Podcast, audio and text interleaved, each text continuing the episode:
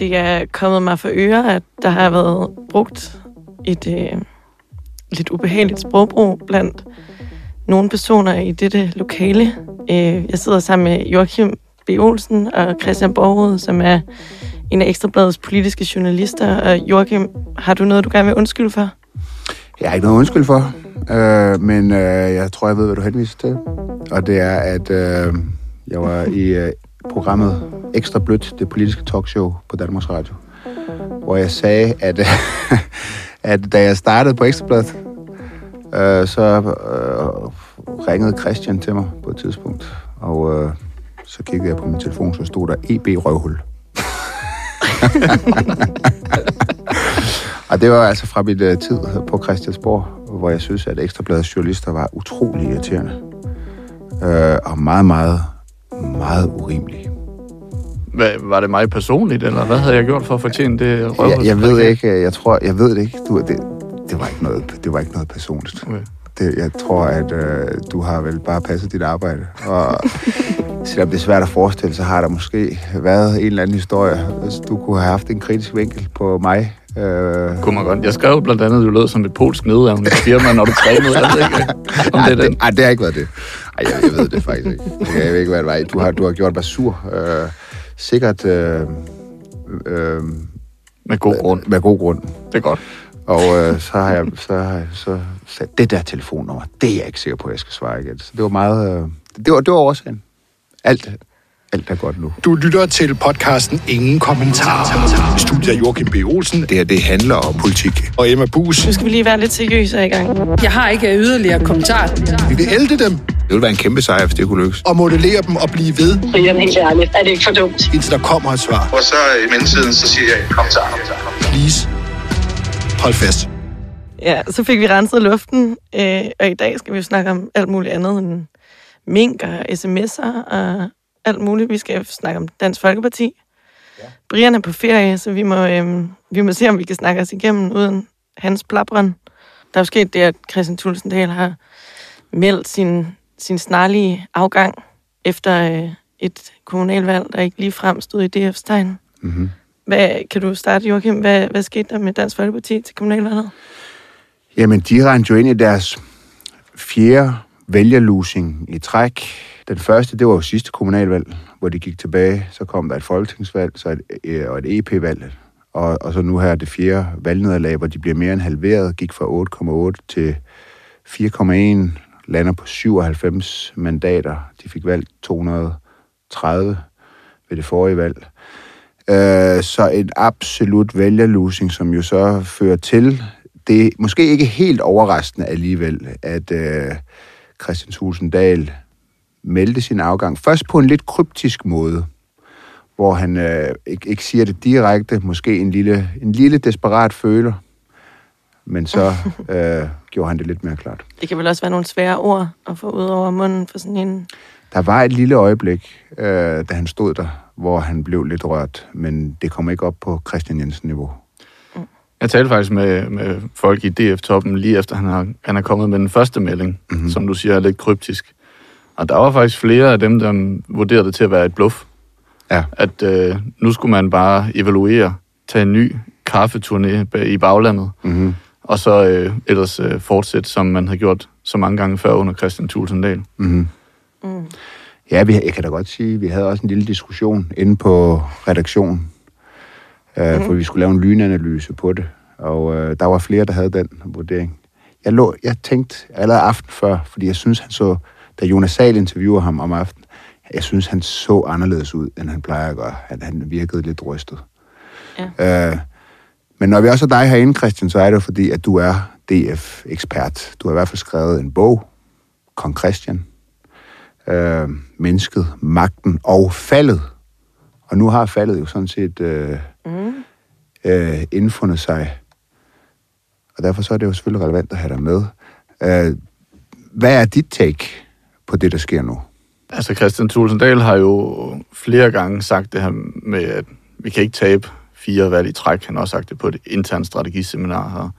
Men hver eneste gang har han jo fortsat og taget kaffemøder og rundt i baglandet. Og, og opfattelsen internt i DF har været, at, at hvis man troede, Lars Lykke klyngede sig til magten i Venstre, så skulle man bare se Christian Tulsendal. øh, men det viste han jo til skamme. Vi kan også øh, nu øh, se, at, at inden øh, resultatet fra kommunalvalget, så havde han faktisk bestilt øh, Dansk Folkepartis vedtægter mm. fra partisekretæren. Dem vil han gerne lige have til øh, ekstra gennemlæsning, inden han øh, kom med sin udmelding. Mm. Så der er noget, der tyder på, at, at Tulsendal måske har, har timet det øh, lidt mere end, og godt selvfølgelig kunne se, at det kommunalvalg, som du selv omtaler, var en, ville ende i en katastrofe. Mm. Kan, kan du sådan lige, for de af vores lyttere, som måske ikke følger de, de er jo meget oplyste og vidende, vores lyttere. Men måske det vil være en god idé at lige få opridset, hvad skal man sige, aktørerne. Der har været kupplaner i Dansk Folkeparti øh, allerede efter det katastrofale valgnederlag i 2019 ved Folketingsvalget hvor, øh, hvor Dansk øh, Folkeparti får den største vælgerlusing, et parti nogensinde har fået i 100 år. Mm-hmm. Der begynder Morten Messerschmidt, øh, Peter Kofod, viste sådan at snakke sammen, og, og Morten kommer med nogle tilbud om måske en fordeling af poster, øh, hvis man støtter kupplaner. Hvad, hvad betyder det? Det er jo for eksempel, øh, skal Peter Kofod være en øh, næstformand hvis han støtter Morten Messersmith i øh, et formandsopgør, mm. så Morten selvfølgelig kan blive formand. Det er det, der er Morten Messersmiths plan. Mm. Øh, men øh, indad til, øh, at øh, de medlemmer af Dansk Folkeparti og DF Tom, som jeg har talt med øh, til baggrund, det er jo ikke noget, man sådan går ud og siger, når optageren er slået til de her ting, men der er opfattelsen helt klart, at, at Morten Messersmith har tænkt sig at gå efter magten i Dansk Folkeparti. Så, så man har ligesom Kofod og Messerschmidt, og, og hvem, hvem mere er der så på... Ja, nu nævner du selv Peter Kofod, som er, er Dansk Folkeparti's eneste medlem af Europaparlamentet. Og, og der er mange, der, der vurderer, sådan, at han i spil, og han vil ikke 100% afvise det, og så videre.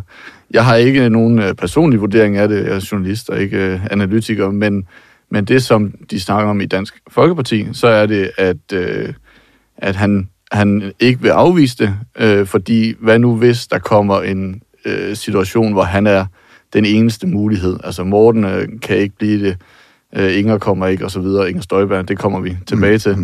mm. Øh, så vil han ikke ligne øh, en tåbe ved at sige, jeg vil ikke være formand, og så han alligevel bliver nødt til at tage den. Der er også mange, der vurderer, at det her med ikke at afvise og vi går efter formandsposten, det er jo også en del af, internt øh, magtspil. Man, man spiller ikke sin trumf øh, af hånden, når man skal forhandle om fremtidige poster i Dansk Folkeparti. Så hvis man stadigvæk kan være øh, en del af, af en mulig øh, formandsopgør, så har man øh, bedre kort på hånden til, hvis man for eksempel øh, kunne se sig selv som en næstformand. Hvad, hvad med øh, Pia Kærsgaard i det her? Pia Kærsgaard er tidligere blevet betegnet som en form for kongemager i Dansk Folkeparti. Hun har selv været partistifter og formand, og ligesom øh, gav magten til Christian i en meget fredelig overdragelse. Meget koordineret. Øh, det er jo så det stik modsatte, vi ser nu. Det er jo øh, kaos, fordi at alle kan stille op, og der er valg, og det er medlemmerne, der bestemmer. Pia øh, har ikke vurderes det internt af de øh, DF-kilder, som jeg taler med, samme magt, som hun har haft tidligere. Mm. Pia kan ikke bare pege på den næste og sige, det skal være Morten for eksempel. Noget af det, som jeg synes er meget interessant, øh, det er jo også ligesom psykologien i det her. Pia Kærsgaard og, og Tulle har haft måske det tætteste parløb i dansk politik gennem de sidste 25 år. Det er jo det, der også gør det her så vildt, at de her to mennesker kan havne på hver sin side i en intern konflikt. Kan du, kan du prøve at, ligesom at sætte nogle ord på, hvor tæt det der parløb ligesom har været? Pia Kærsgaard sagde jo selv øh, efter folketingsvalget, og, og da hun øh, overdrog øh, magten til Christian også faktisk, at hun, hun ville øh, ikke nødvendigvis være en del af, af ledelsen. Øh, men Pia øh, har givet udtryk internt i Dansk Folkeparti for, at hun gerne vil lyttes til. Hun vil gerne have et ord med om, hvad der foregår og hvad strategien er. Og derfor har øh, der også været øh, planlagt øh, sådan ugenlige frokostmøder mellem Christian og Pia, som øh, i løbet af den her øh, lange DF-nedtur, som du selv er inde på med de fire valgnederlag, øh, Øh, er løbet mere og mere ud i sandet. Altså, de er simpelthen bare ikke blevet til noget.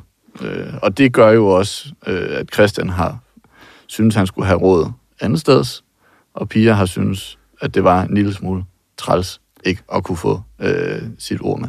Men, men, men da de starter Dansk Folkeparti, bare for at få lidt historikken, der er lidt mor-søn forhold over det her, ikke? Altså Christian bor på et tidspunkt, du bor han ikke hjemme i kælderen, øh, sådan i, i huset, eller...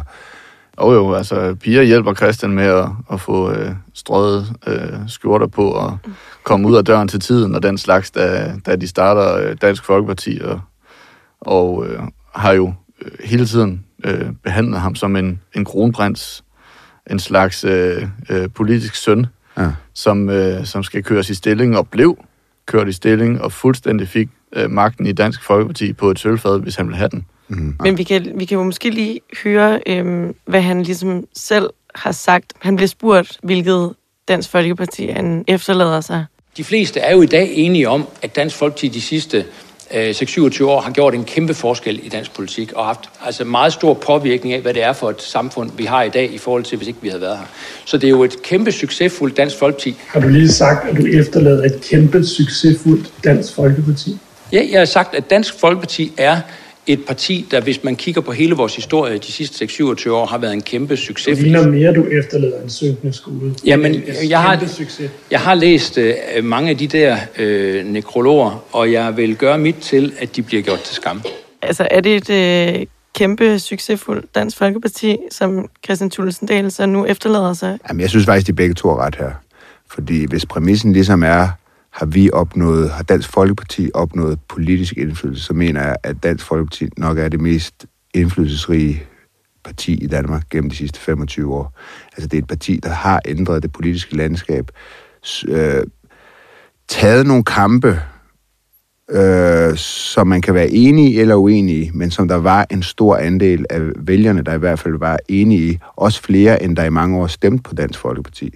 Mm. Øh, øh, fra 2001, hvor de bliver øh, støtteparti for få regeringen, øh, rykker øh, dagsordenen, rykker hele udlændingedagsordenen, trækker de andre blå partier også øh, mod højre, og til sidst, og det bliver så ligesom deres øh, Waterloo, øh, formår den ultimative sejr i virkeligheden at overbevise alle de store regeringspartier, inklusive Socialdemokratiet, om, at deres position, øh, deres mærkesag nummer et, udlændingepolitikken, er den rigtige. Øh, og, og får Mette Frederiksen til at lave det her ryg øh, mod højre i udlændingepolitikken, som jo så i virkeligheden øh, er en stor del af forklaringen på, at Dansk Folkeparti får de her ekstremt dårlige valgresultater. Så der har Jonas selvfølgelig ret. Altså, Mm. vel- Jamen, altså, de, de her, den her indflydelse, du taler om, er det noget, der, når vælgerne næste gang skal ind og stemme på, øh, ja, til et valg, husker man så de 26-27 år med indflydelse, eller husker man et par efterhånden katastrofale valg? Nej, det gør vælgerne ikke. Altså, vælgere er notorisk øh, utaknemmelige.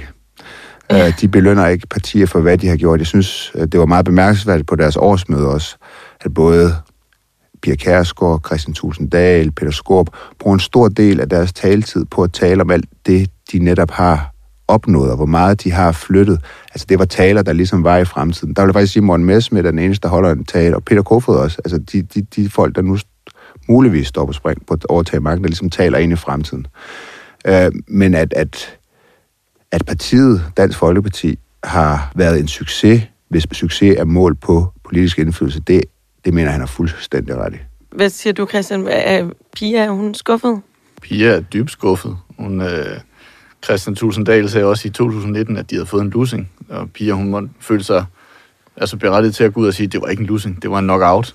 Ja, det, er jo, det er jo klart for, for, for Pia Kærsgaard øh, og for Halle i Dansk Folkeparti, altså mandater, de er ret vigtige. Øh, øh, og på den måde er det jo en, en katastrofe.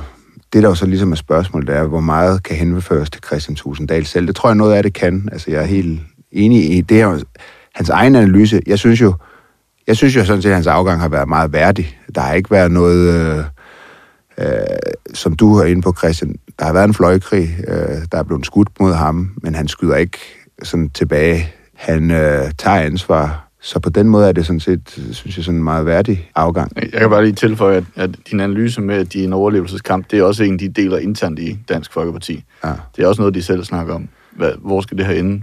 Kan det ende med, at det hele går ned? Ja, det kan det godt, hvis ikke Ja vi samler os nu og, og, og ser fremad.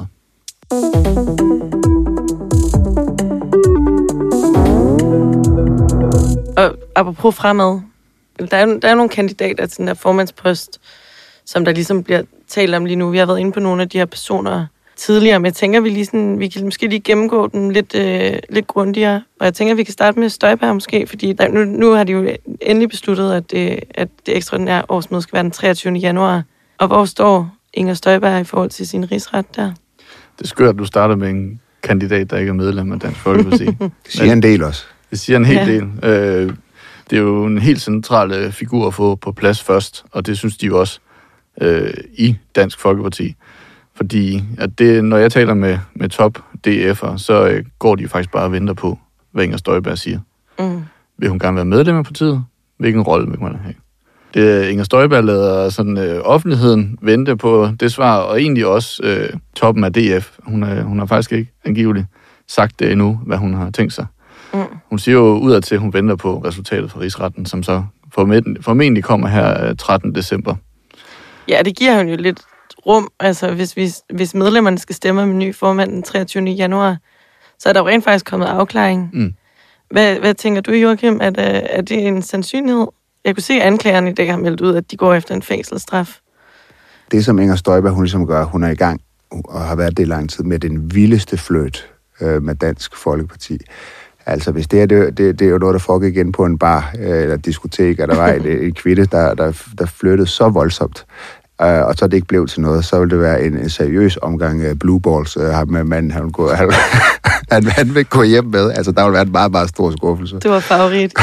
men, men vil det ikke ende med et one night stand, fordi Tulsendal flytter vel lige så meget tilbage? Ja, ja, der, der, er, der er Det kan næsten ikke gå galt. Jamen, altså, det var jo helt, altså der på årsmødet, ikke? Altså, hun var jo suverænt den mest populære person på hele det årsmøde. Altså, hun fik de længste øh, klapsalver. Øh, der er ingen tvivl om, hvis hun melder, at hun træder ind i DF, så kan hun også selv vælge, om, hvad for en rolle hun vil have. Øh, det ved jeg så ikke, hvad din vurdering er. Altså, vurderingen er vel, at hvis Morten Messersmith, eller hvis Inger Støjberg melder sig som formandskandidat, så, så, så vil han ikke selv være formand, eller hvordan ser du det? Jamen, det jeg hørt fra, fra flere i, i Dansk Folkeparti, det er, at Inger Støjberg er den nye kongemager i Dansk Folkeparti, selvom hun ikke engang er medlem. øh, den plads, som Pia havde tidligere, hvor hun kunne pege og så videre, det er faktisk det, Inger Støjberg kan nu. Mm. Øh, meldingen er, at hvis Inger kommer, og hun gerne vil være formand, så øh, trækker Morten Messersmith følehornet til sig, øh, sammen med Kofod og Martin Henriksen og andre, man kunne, kunne nævne i den sammenhæng. Øh, fordi de allerhelst altså, vil gerne samles bag hende. Hvis hun så øh, kommer og peger på Morten, jamen, så bliver det Morten Messersmith, som bliver formand. Altså hvis hun, hun kan næsten øh, sætte det hold, hun gerne vil øh, passe ind i, og så er det ligesom det, at der er konsensus om. Øh, det, det er vurderingen internt i Dansk Folkeparti, og det er så meget, de hungrer efter øh, en eller anden form for orden i det her kaos. Og øh, altså, igen, Inger, hun siger jo ikke noget, men, mm. men det vandrør, vandrørende i Dansk Folkeparti, de, øh, de siger lige nu, det er, at de har en eller anden føling med, at, at Inger Støjberg, hun, hun kommer og bliver medlem af partiet, men at hun ikke måske umiddelbart har tænkt sig øh, at gå efter formandsposten. Mm. Men hvis man skal kunne være kongemager og toneangivende i et parti, og sådan, så må man vel også være fuldstændig på linje med partiets politik. Altså, hvis man ser bort fra udlændingepolitikken, er hun så overhovedet forenlig med Dansk Folkeparti? Der er jo nogle udstående. Øh, først og fremmest EU. Ja. Øh, hun har jo ikke... Hun har været EU-kritisk. Hun, I virkeligheden har Inger Støjberg jo... Det er mit klare bud, af hvor hun ligger på EU-spørgsmål. Det er, at hun, hun ligger jo cirka der, hvor Søren Gade ligger. Altså, jeg vil ikke ud af EU, men er EU-kritisk. Hun har stået på den EU-kritiske fløj i, mm. i Venstre. Der er ligesom det spørgsmål. Øh, der, der er hun mere på linje med, med den gamle DF-linje, ikke? Mm. Altså med kritisk, men ikke ud. Så der vil være noget tilpasning. Så er der sådan på økonomisk politik, altså der er Inger Støjberg også mere... Liberal. Ja, hun er mere liberal, men det er jo ikke sådan, du ved, det er jo, det er jo ikke sådan en, der... Inger, Inger er jo ikke sådan en, der sådan har talt om, at oh, hvor er topskatten frygtelig og sådan noget. Det, det, hun er sådan... Der, der er hun nok mere fleksibel, Øh, men, men, men helt klart øh, vil jeg tro, at hvis hun blev formand, så vil hun køre en mere, lidt mere liberal, borgerlig liberal økonomisk øh, politik. Men det er nødvendigvis heller ikke noget problem, fordi øh, der er jo også nogen i DF, der har den analyse, at en del af deres problemer skyldes, at, at, at de ligesom blev for venstreorienteret. Øh, øh, blev for socialdemokratiske på, på økonom, økonomi, fordi mange af DF-vælgerne er jo borgerlige vælgere. Så konklusionen er, at hun er en, hun er en mulighed? Altså ja, jeg vurderer, det er meget, meget, meget sandsynligt, at hun ryger ind i DF. For hun er nødt til at komme ind i et parti, mm. under alle omstændigheder. Lad os hoppe videre så. Jeg tænker, vi kan vi runder Messerschmidt. Han står jo med en, en anden retssag. Kan, kan, altså, kan man lynhurtigt oprids, hvor han står henne i den sag lige nu? Altså, han er jo dømt i, i byretten i en øh, betinget fængselsstraf, og har anket på stedet. Så nu skal den formentlig i, øh, i landsretten. Vi har skrevet her på Ekstrabladet noget om, om den dommer, som øh, øh, var med til at dømme ham i byretten, som har kommet med nogle ytringer både før og efter Dommer Seup. Ja. Dommer Seup. Ja. Om, øh, om øh, Morten Messerschmidt øh, personligt, men også øh, sagen, og det kan være med til, altså Morten Messerschmidt har jo glædet over dommeren og mm. mulig inhabilitet. Og det er jo sådan noget, som landsretten lige skal, lige skal vende, inden de i så fald øh, går videre med den. De kan godt vælge at sende den tilbage til byretten, som så skal beramme den igen, og så kan det have øh, lange udsigter i forhold til en afklaring. Ja. Altså, det, det jeg sådan hører, det, det er, at han... Men det hørte man også før. Altså min, min oplevelse var, at han var reelt overrasket over, at han blev dømt. Øh, og nu hører jeg så, at nu igen tror han på, at han ikke bliver dømt. Der er altså også snak om, at han måske har nye beviser. Der er kommet nogle lydoptagelser frem og sådan noget, og hvor meget vægt de kommer til at få osv. Øh, men, men det er selvfølgelig min vurdering er, at hvis Morten Messerschmidt stiller op som foran, og Inger Støjberg ikke er der, så bliver han valgt. Øh, fordi øh, man skal bare huske på det der DF-årsmøder i DF's bagland, øh, som jo, øh, det er jo sådan en meget anti-elitært øh, gruppe af mennesker, øh, og det gælder altså også øh, i en eller anden udstrækning, at i den her sag, tror jeg, hvor man synes, at det er også EU, der har været helt urimeligt, og der er ikke andre, der vil blive behandlet, som øh, Morten Messerschmidt er blevet behandlet osv. Mm. Og pointen er, at det er jo Dansk Folkeparti's årsmøde, der skal vælge en formand, og der tror jeg altså ikke, at nogen at den her dom nødvendigvis er et stort problem. Det er jo den 23. januar, at de skal, medlemmerne skal vælge, og vi er enige om, at der ikke er nogen sandsynlighed for, at der er afklaring i Messersmiths sag inden da. Ja. Men hvornår kan der, altså, hvornår kan der tidligst og senest, kan man sige det, være, være endelig afgørelse? Altså, den er jo berammet til at, at slutte i landsretten øh, i slutningen af februar. Så, så det er jo ligesom et, et, et, punktum, hvis ikke. Øh, så har den været igennem to instanser, og så skal man jo søge om, hvis den er så ja. principiel, at den kan komme fra højesteret og så videre en tredje instans. Det er jo ikke sådan noget, man bare lige gør. Hvad den så får af, af politisk betydning, det er jo sådan noget, at så er der et valgbarhedsnævn på Christiansborg, der skal tage stilling til, om, om han kan fortsætte er værdig til at sidde i Folketinget. Mm. Og der er mange udlæggende af, det er ikke så tit, de mødes øh, i forhold til, til mm. enkelte politikere, om de kan, om de kan blive siddende. Mm. Øh, men altså, det seneste, jeg hørte internt i Dansk Folkeparti, det var, at, at Venstre måske øh, kunne overveje at, at frede ham der.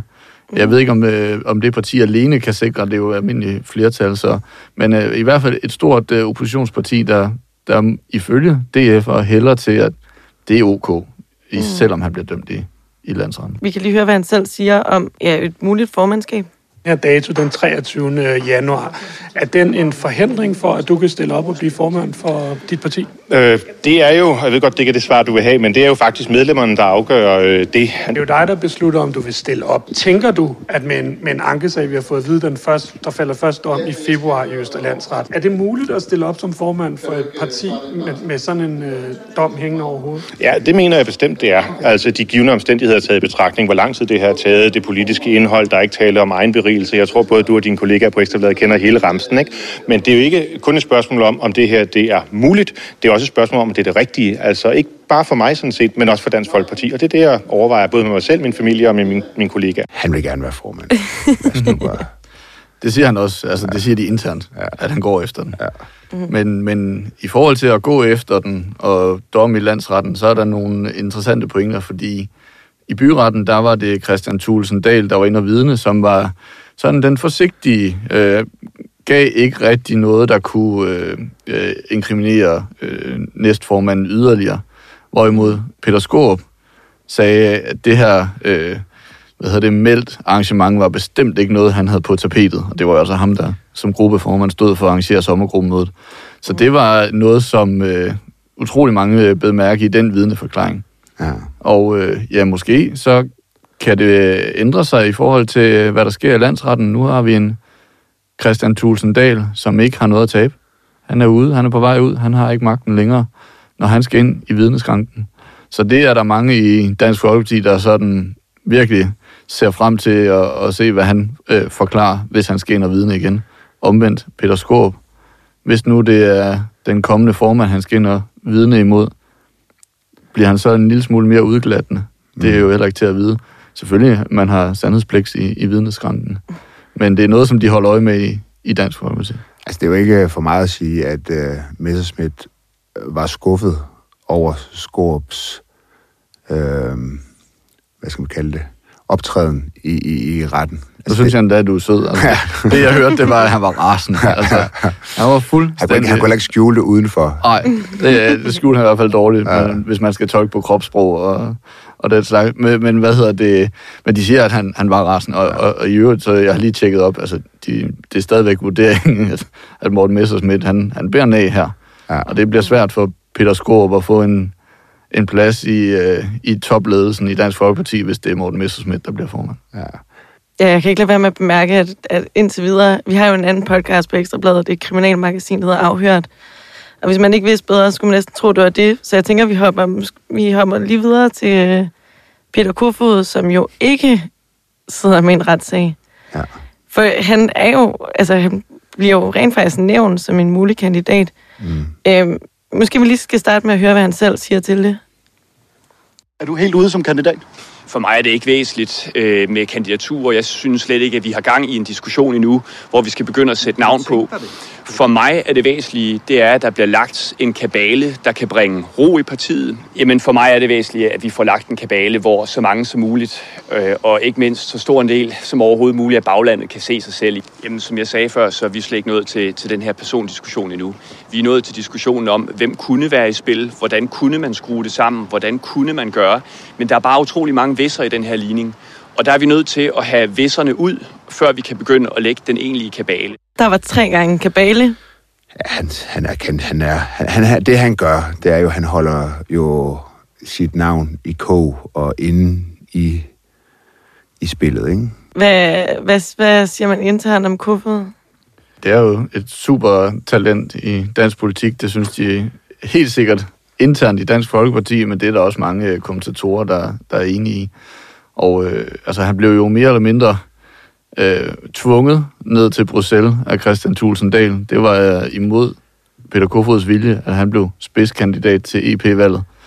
Og de fik kun et mandat, så nu sidder han dernede alene. Mm. Øh, og mange så ham da gerne tilbage øh, på øh, Christiansborg. Han var retsordfører, som er en, en vigtig øh, ordførerpost i Dansk Folkeparti. Det er jo, selvom de har alle de her retssager, så er det jo lov og orden partiet. Mm. Det, jeg hører flere og flere sige internt i Dansk Folkeparti, det er, at, at ungdommen er gået bag Morten Messerschmidt. Mm. Og ungdom, det er jo blandt andre Peter Kofod. Det er, mm. man, man har set det helt tydeligt med, med DFU, Ja, de har jo direkte peget på Messerschmidt. Præcis. Ja. Tobias Weisse, deres formand, han har peget på Morten Messerschmidt og ser ham, kan rose ham til skyerne. Jeg noterer mig også, at, at øh, Peter Kofod, når han ellers ikke afviser, at han stiller op, så, så bruger han også uh, citater på at rose Morten Messerschmidt. Ja, ja. Mm. Så øh, opfattelsen, øh, det er, at der, er- der er ungdom, der har begyndt at stille sig bag Morten Messerschmidt. Altså selvom jeg tror, at det, det nok ikke er så stor en forhindring for Messerschmidt at blive valgt, selvom han skulle blive dømt, så vil der alligevel være en del i Dansk Folkepartis bagland, som vil tænke, ah, altså det, det vil hænge over ham altid, at der er den her dom. Ja, Nu må sige, han er jo, nogle af Dansk Folkepartis øh, spidser, Pia Kærsgaard, tror jeg faktisk, er jo dømt for racisme og sådan noget. Så det er jo ikke sådan, at øh, det at have en dom i Dansk Folkeparti nødvendigvis øh, er, er, er, på nogen måde faktisk er diskvalificerende. Men det her, det er alligevel en anden kaliber. Det jeg hører, det er, at baglandet ikke har så meget imod. Altså, de siger det her med, det er 98.000 kroner. Ja. Og til, fra en EU-kasse, som vi alligevel EU vi ikke kan lide. De har ikke så meget imod det. Men det, som man er bange for i DF-toppen, det er jo, selvom øh, flere og flere øh, tænker, at Morten godt kan, kan tage posten og blive valgt, det er jo ikke, hvad DF-medlemmerne tænker, men hvad tænker fremtidige potentielle vælgere. Ja, præcis. Mm. Men nu, vi snakkede, eller du snakkede lidt om det tidligere, Christian, det her med, øh, at der tidligere har været tale om altså, Messerschmidt som formand og Kofod som næstformand. Altså, kunne det være, er det, er det noget, der bliver talt om som en mulighed fra altså, den 23. januar? Er der et dream team gemt der? Absolut, hvis du spørger øh, folk øh, flere steder i toppen af Dansk Folkeparti. Det mm. kunne de sagtens se sig for sig. Men igen, som vi startede med at sige, hvor er Inger Støjberg i den kabale? Ja. Hvor ser hun sig selv? Hvis hun så sig selv som formand, altså så der er en, der har sagt også, at jamen, hun får det på et sølvfad, vi ruller den røde løber ud, bare kom. Mm. Hvis hun ser sig selv som næstformand, jamen, så kan hun blive det, er meldingen fra flere forskellige lejre, så at sige. Så, øh, så det er Inger Støjberg, vi alle sammen kigger på. Og det, det jeg hørte øh, i går aftes faktisk, det er, at det er helt specifikt er sådan datorerne fra 15. december til 20. Øh, december, hvor de ligesom, der, der kunne Inger Støjberg godt melde et eller andet ud. Ja. Spændende. Ja, det er spændende. Men, men hvad, hvad er så dit take på, altså nu, nu der, vi ruller den røde løber ud og så videre. Altså er der ikke nogen i Dansk Folkeparti, som ser med en lille smule skepsis på, at der kommer en øh, udefra ind i partiet? Altså umiddelbart så øh, har vi jo haft en, en øh, rubrik, en overskrift her på Ekstrabladet på baggrund af, af Dansk Folkeparti, kilder, der hedder Desperat Folkeparti. og de er øh, desperate, når jeg taler med dem til baggrunden. Øh, de vil bare gerne have Inger Støjberg. Ja. Du siger selv, René Christensen, øh, han er jo tilhører jo sådan, øh, hvad man kunne kalde Christian Thulsen Dahl-fløjen. Mm. Og hvis der er nogen, der gerne vil have Inger ja. Støjberg, så er det Christian Thulsen Dahl. Dels fordi, at der er lidt øh, nag til Morten Messersmith, øh, Christian Tulsendal, øh, ifølge det, jeg får at vide. Jeg har ikke bare lyst til at overdrage magten til ham, og han har jo mærket på, på egen krop øh, de her kupforsøg og planer, der har været. Mm-hmm. Det, som det bliver tolket internt, det er, hvis Christian Tusinddal kan sikre, at Inger Støjberg bliver den næste formand, så kan, man, så kan han sige indirekte, prøv at se jer, Morten Messersmith, Peter Kofod, I var ikke gode nok værdige, nu kommer den rigtige aftager til mig. Mm. Sådan kan det blive opfattet internt øh, i Dansk Folkeparti.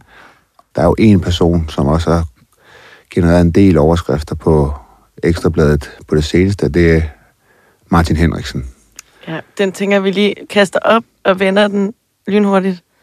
Du har, du har skrevet lidt med ham i dag, Christian. Ja, jeg ved, at han sidder nede i rigsretten i dag, for at vise sin øh, støtte til Inger Støjberg. Uh, Ja, allerede og jeg spurgte sådan med ham, hvorfor sidder du der? Altså, jamen det er for at vise min støtte.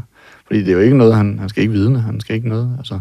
Og han, han har jo ikke noget job lige nu. Han er jo blevet fyret i Dansk Folkeparti som konsulent Mm. øh, af Christian Thulesen Dahl, øh, blandt andre, og, og sekretærchefen, fordi han, han øh, krydsede den her streg i sandet, som Christian Thulesen Dahl havde, havde sat med, at man ikke måtte sige noget negativt om andre internt. Og øh, siden da, jamen, så gav han jo bare endnu mere gas på forsiden af Ekstrabladet. Med, altså, hvor sur han var på partitoppen og følte sig dårligt behandlet og den slags. Altså, den fik jo simpelthen fuld spade i kritik. Det må man sige, og øh, nu har der jo ikke været nogen konsekvenser. Og det, det skyldes jo også, altså, at Christian Tusinddal jo er sådan en, en lame duck, som man vil kalde ham i amerikansk ja. politik. En, en siddende formand uden rigtig magt. Ja. Øh, men men øh, vi hører fra flere, at, at Martin Henriksen godt kunne øh, øh, stille op i et kampvalg øh, til januar, hvis nu, at Inger Støjberg ikke kommer, og Morten Messerschmidt kører sig selv i, i stilling. Øh, det skal siges, at Morten Messerschmidt og Martin Henriksen er, er to vidt forskellige personligheder, som absolut ifølge øh, stort set alle kilder i Dansk Folkeparti ikke kan fordrage hinanden. Ja. Så, øh, så der er noget ondt blod der, og, øh, og Martin Henriksen har, øh, øh, eller kan have i sinde at, stille op i kampvalg simpelthen mod, sin, ja, mod Morten Messerschmidt. Er det dit indtryk, at der kunne være et flertal i baglandet? Øh, i de kilder i Dansk Folkeparti, som jeg taler med, har bestemt ikke det indtryk, at han kan samle øh, folk bag sig. På, på, øh, på vandrørene, jeg ved ikke, om det er rigtigt, men der er der nogen, der har hørt noget om, at han måske øh, er i et partnerskab med, med Rete D. Larsen, som er nyvalgt medlem af, af hovedbestyrelsen.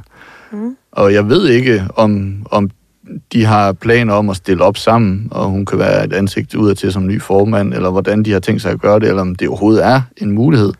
Men det, øh, det jeg kan sige, det er, at det er noget, som bliver talt om internt i Dansk Folkeparti, at det her kan være på vej. Men så er der vel også det, at, at Martin Henriksen behøver, behøver jo nødvendigvis ikke at vinde øh, et, øh, et, sådan et kampvalg for at få noget ud af det. Altså hvis han får en 15 procent af stemmerne, 20 procent af stemmerne, så bliver det jo også meget svært for Messerschmidt at smide ham ud øh, bagefter. Og det kan jo så selvfølgelig betyde, at fløjkrigene i et eller andet omfang måske fortsætter. Men han kunne vinde det, at det simpelthen bliver for svært for Messerschmidt at smide ham ud efter et, et kampvalg.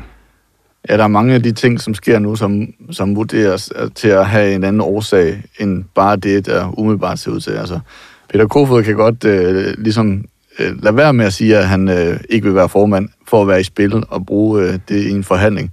Mm. Martin Henriksen kan godt stille op i et kampvalg for også at bruge det i en forhandling senere. Se, der er 15-20 procent, der synes, at det skulle være mig, der var formand. Det er dem, du øh, pisser på, hvis du smider mig ud af det her parti. Sådan. Jeg synes, at vi kom øh, godt rundt. Ja, Har du jeg synes, lige noget jeg, sidste? ja, jeg synes lige, der er en pointe, som er væsentlig at lave til sidst. Og det er, at nu har vi sagt, det er et parti i en overlevelseskamp. Det er det også. Øh, Det er inden for det mulige, at partiet forsvinder. Min analyse af det er, at det har ikke noget med, form, med hvem der sidder på formandsposten at gøre. Mm. Ikke at de er ligegyldige, slet ikke, hvis det måske er Støjberg, der kommer ind. Men at det primært handler om, at Dansk Folkeparti ikke længere ligesom er i, i smørhullet i dansk politik, med de eneste, der ligesom har stram udlændingepolitik, appellerer til vælgerne uden for de store byer, gavmild velfærdspolitik osv. osv. på hylderne. Den Mm. position er overtaget Socialdemokratiet.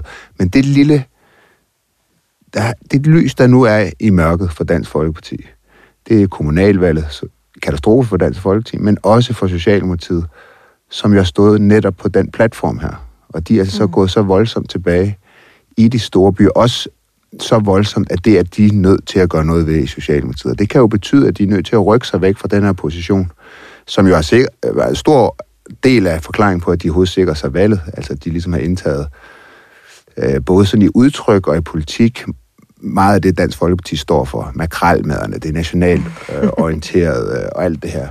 Øh, det EU-skeptiske, mere EU-skeptisk linje osv. Øhm, og hvis de bliver nødt til at rykke sig fra den position for at få nogle byvælgere tilbage i folden, ja, så er der igen måske en åbning. Her til allersidst. Øh, Tulle, han er gået af. Hvad, hvor, hvad skal han nu? Vurderingen i Dansk Folkeparti er, at, at Christian Thulsen Dahl selv ser sig som færdig i dansk politik. At han finder et job i det private erhvervsliv. Det jeg har, har hørt ikke nogen øh, nødvendigvis konkrete bud, men det som folk i Dansk Folkeparti kan forestille sig, at han kan lave, det er samvirkende købmænd skal have en ny formand eller, eller chef, eller hvad det hedder derovre. Det kunne også være ældresagen. Øh, mm. Så har Thulsen Dahl meget tætte bånd til Anders Dam, der er chef i Jyske Bank, som jo også er Dansk Folkepartis øh, bank. Og han har holdt oplæg til sommergruppemøder videre, Anders Dam. Mm. Så der er også en mulighed for øh, måske at få et job den vej igennem. Og det er ligesom det, at, at folk regner med, at Thulsen Dahl er færdig i politik. Mm.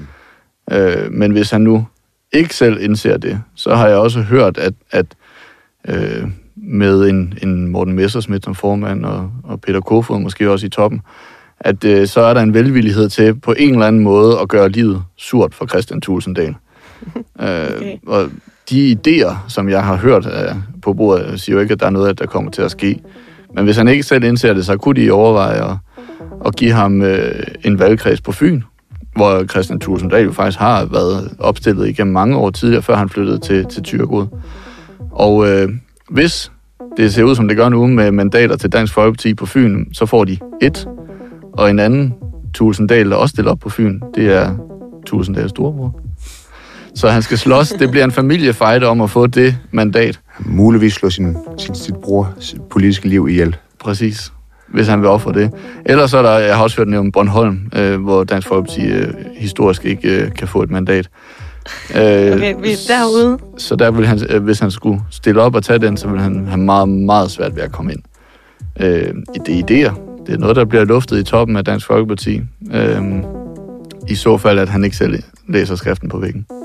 Øh, med det sagt, så glæder vi os til, at Brian er tilbage fra ferie næste uge, og tak fordi du kiggede forbi, Christian. Det var spændende at få lidt insight. Fornøjelse.